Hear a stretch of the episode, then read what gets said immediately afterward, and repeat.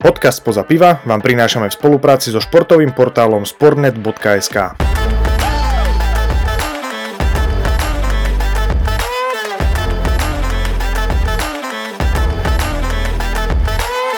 Dámy a páni, vítajte pri ďalšej epizóde podcastu Spoza piva, jubilejnej 20. ako som si pred chvíľkou pozrel. Čiže to už je veľká vec, aj keď reálne máme tých epizódiek viac, ale k tomu sa už nebudem vracať. Timo, vítam ťa opäť v našom virtuálnom štúdiu a taký si nejaký trošku pokrčený sa mi zdá. Hello, welcome back všetkých ľudí dobrej vôle, vítam.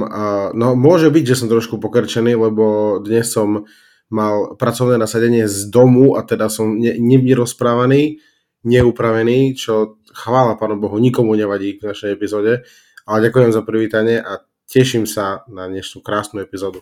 No ale čo je netradičné je to, že je útorok, keďže zvykneme naše epizódky a snažíme sa ich dávať v pondelok, ale tentokrát musím povedať, že mne do toho prišli nejaké veľmi milé záležitosti v poradí, akože in that order, samozrejme prvé čo výročie svadby a potom zahájenie rybárskej sezóny, tak bohužiaľ museli sme nahrávanie podcastu odložiť o jeden deň, ale sme tu a sme pripravení a čaká nás opäť naša klasická 20 minútovka bez hostia. Je to tak, veď hostia ešte budú. Veríme tomu, že budú to skvelé debaty, ale o tom potom. Poďme sa baviť skôr o tom, čo sa stalo v posledných dňoch. Liga Majstrov pokračuje už teda bez samého Liverpoolu, ale ja sa dvakrát nesmejem, keďže čoskoro to bude už asi aj bez môjho Bayernu. Čo sa však môže zmeniť samozrejme, keďže nahrávame v útorok. Dnes nás čaká zápas odveta Chelsea Real a samozrejme aj ACčko s Neapolom, pokiaľ ma pamäť neklame. Budú to podľa mňa určite obidva super zápasy. Ja som taký, že neviem sa rozhodnúť, že ktorý by som presne chcel pozerať, ale verím, že Samo mi túto celú vec nejako pomôže rozjasniť natoľko, aby som bol o 20:00 pripravený.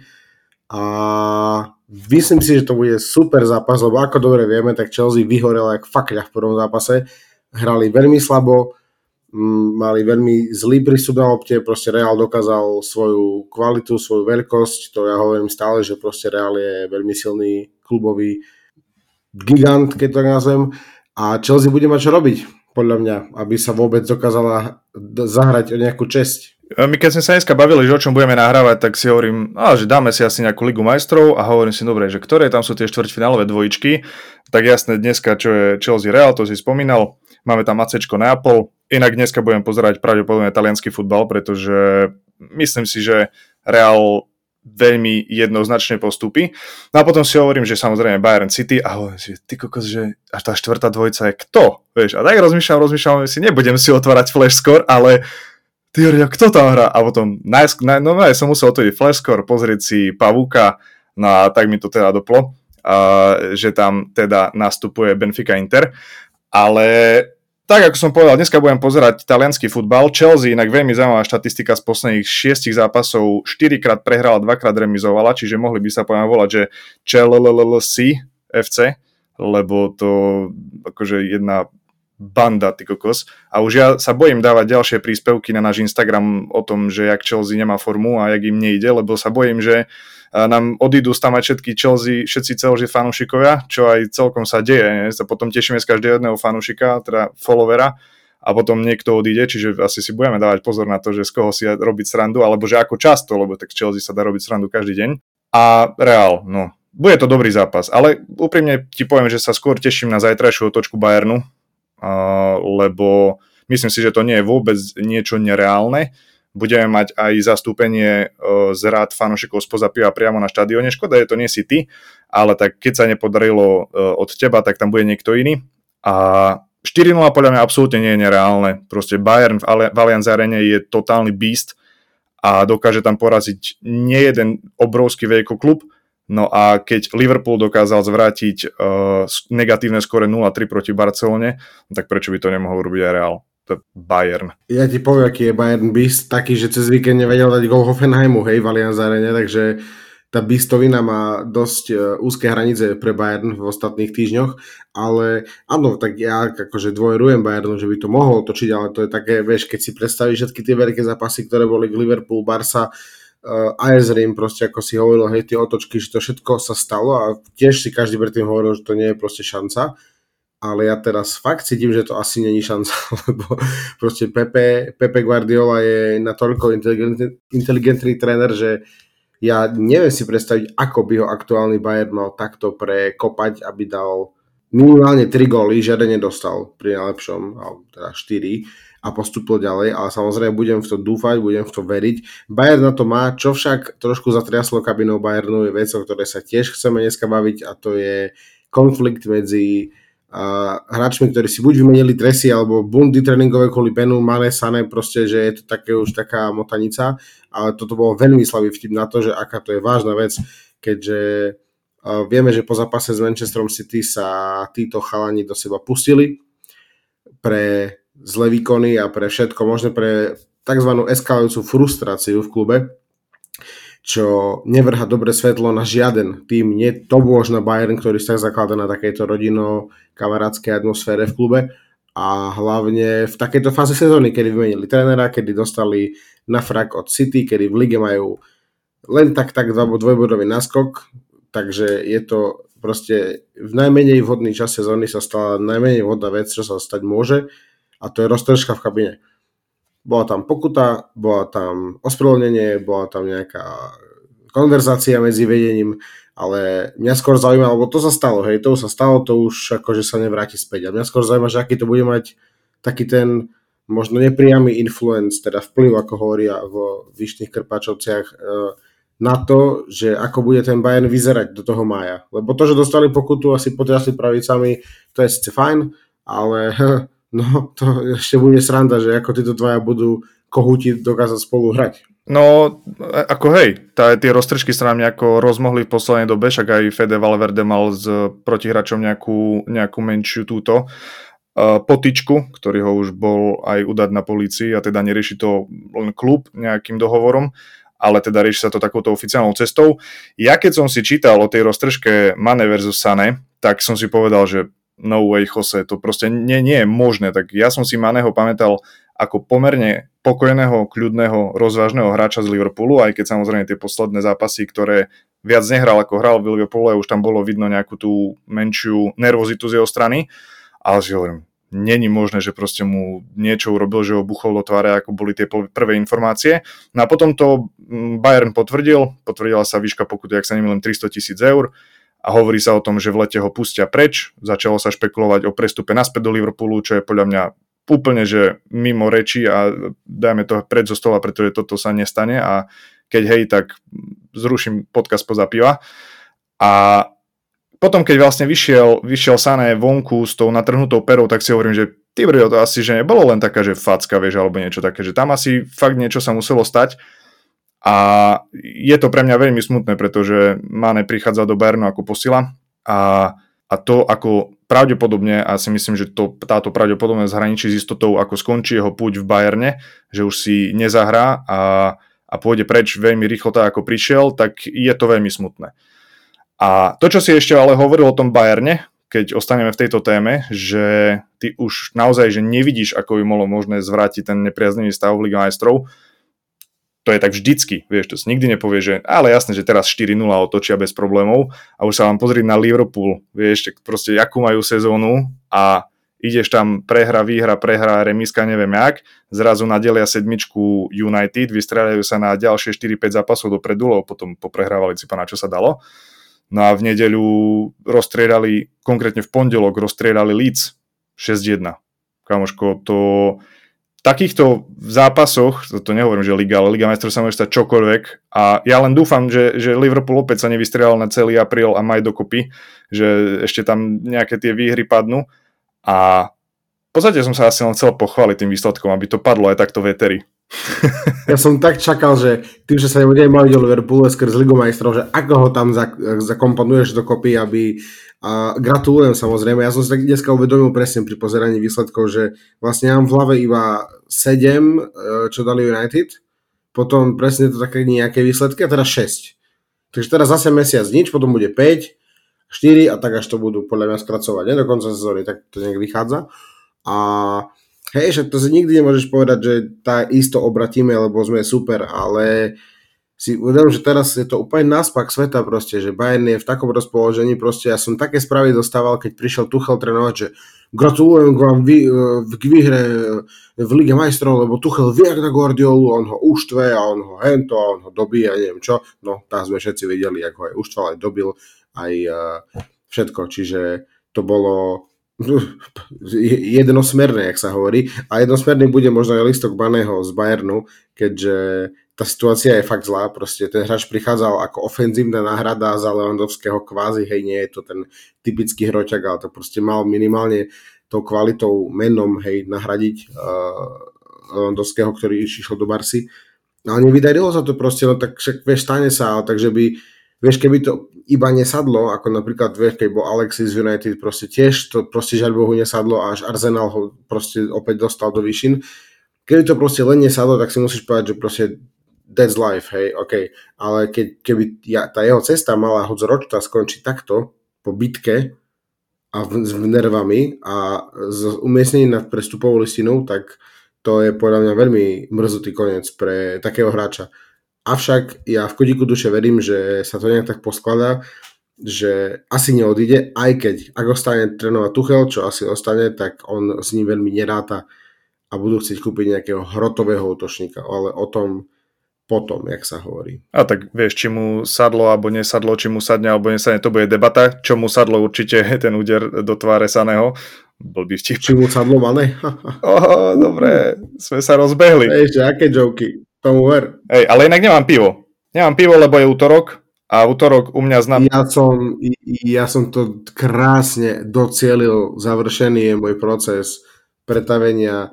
Vieš, lebo alkoholici nepijú cez deň, keď je vidno, musí zajsť slnko, až potom nech nikto nevidí, vieš.